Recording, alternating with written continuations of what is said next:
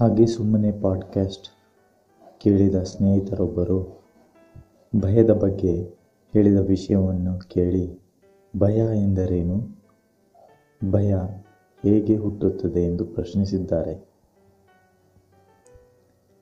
ಭಯ ಎಂದರೆ ನಮ್ಮ ಮನಸ್ಸಲ್ಲಿ ಮೂಡುವ ಋಣಾತ್ಮಕ ಚಿಂತನೆ ಅಥವಾ ಋಣಾತ್ಮಕ ಯೋಚನೆಗಳು. ಇಂಗ್ಲೀಷಲ್ಲಿ ಹೇಳುವುದಾದರೆ ನೆಗೆಟಿವ್ ಥಿಂಕಿಂಗ್ ಅಥವಾ ನೆಗೆಟಿವ್ ಥಾಟ್ಸ್ ನಮ್ಮ ಆಲೋಚನೆ ಯಾವಾಗಲೂ ಧನಾತ್ಮಕವಾಗಿರಬೇಕು.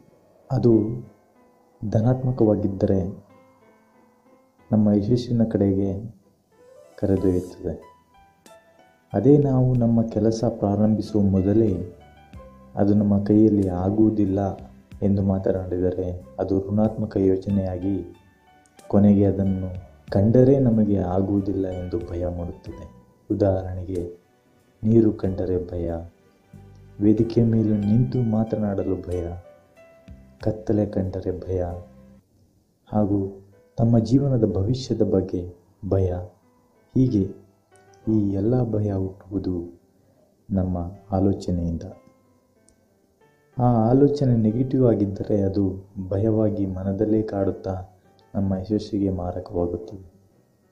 ಅದೇ ಆ ಆಲೋಚನೆಗಳು ಧನಾತ್ಮಕವಾಗಿದ್ದರೆ ಅದು ನಮ್ಮನ್ನು ಯಶಸ್ಸಿನ ಕಡೆಗೆ ಕರೆದೊಯ್ಯುತ್ತದೆ. ಹೀಗೆ ಒಂದು ಸಣ್ಣ ನೆಗೆಟಿವ್ ಇಂದ ಹುಟ್ಟಿ ನಮ್ಮನ್ನೇ ಜೀವನ ಪೂರ್ತಿ ಕಾಡುವುದೇ ಭಯ.